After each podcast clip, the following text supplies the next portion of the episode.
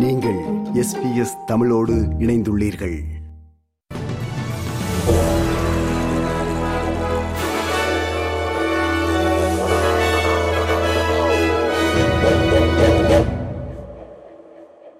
நேயர்கள் அனைவருக்கும் வணக்கம். இன்று ஜனவரி மாதம் பதினெட்டாம் தேதி வியாழக்கிழமை. எஸ்பிஎஸ் தமிழ் ஒலிபரப்பு வழங்கும் செய்திகள். வாசிப்பவர் ரைசல். மத்திய கிழக்கு நாடுகளுக்கு பயணம் மேற்கொண்டிருக்கும் வெளியுறவுத்துறை அமைச்சர் பெனி ஓவாங் காசாவில் போர் நிறுத்தம் செய்ய மீண்டும் அழைப்பு விடுத்தார் மேலும் அமைதி பாதைக்கு இரு தரப்பும் திரும்புவது எளிதாக இருக்காது என்று குறிப்பிட்ட வாங் பாலஸ்தீனம் எனும் தனிநாடு உருவாவது அவசியம் என்று வலியுறுத்தினார் It is clear from uh, the conflict uh, that the path to peace demands uh, a just and enduring uh, two state solution.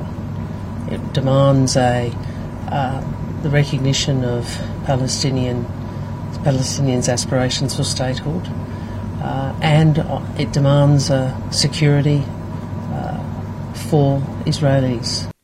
Super மார்க்கெட்டுகளில் பொருட்களின் விலையை வேண்டுமென்றே கூட்டி விற்பனை செய்யும் நிறுவனங்களுக்கு கடுமையான அபராதம் விதிக்கப்பட வேண்டும் என்று குயின்ஸ்லாந்து மாநில பிரீமியர் ஸ்டீவன் மைல்ஸ் அழைப்பு விடுத்தார் நியூ சவுத் வேல்ஸ் மாநிலத்தில் ஓர் ஆண்டு சுமார் எழுபத்தி ஐயாயிரம் புதிய வீடுகள் கட்டப்பட வேண்டும் என்று தமது அரசு கடந்த ஆண்டு இலக்கு நிர்ணயித்தாலும் அந்த இலக்கை அடைவது கடினம் என்று நியூ சவுத் வேல்ஸ் மாநில பிரீமியர் கிறிஸ் மின்ஸ் ஒத்துக்கொண்டார்.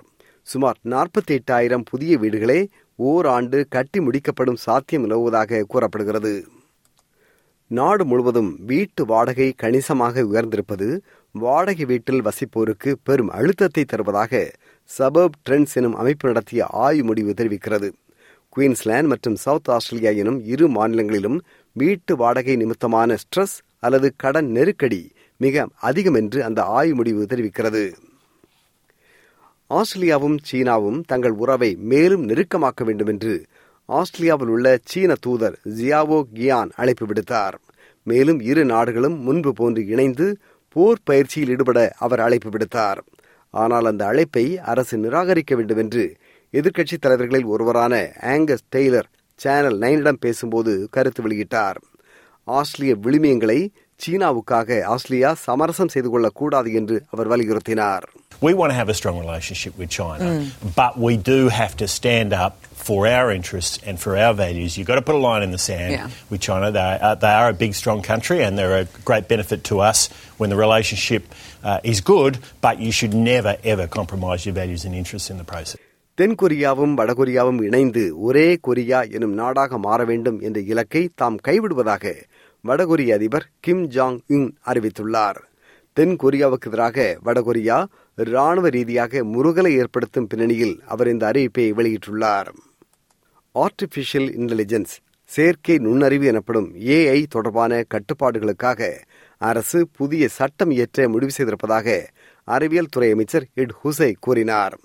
ஏஐ மிக வேகமாக வளரும் தொழில்நுட்பம் என்பதால் ஏஐ புதிய சவால்களை ஏற்படுத்துவதாக அவர் குறிப்பிட்டார். நாட்டில் புதிதாக குடியுரிமை சிட்டிசன்ஷிப் பெறுவோருக்கு நடத்தப்படுகின்ற செரமணிகளை ஆஸ்திரேலியா டே எனும் ஜனவரி இருபத்தி ஆறாம் தேதியன்று நடத்துவதை கைவிடுவதாக பல சிட்டி கவுன்சில்கள் அறிவிக்க துவங்கியுள்ளன. ஜனவரி மாதம் இருபத்தி ஆறாம் தேதியை மாற்றி வேறு ஒரு நாளில் ஆஸ்திரேலியா டே கொண்டாடப்பட வேண்டும் என்று இந்த கவுன்சில்கள் வலியுறுத்தி வருகின்றன.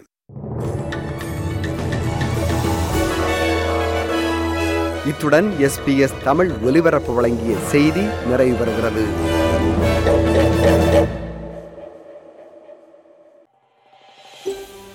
இது போன்ற மேலும் பல நிகழ்ச்சிகளை கேட்க வேண்டுமா?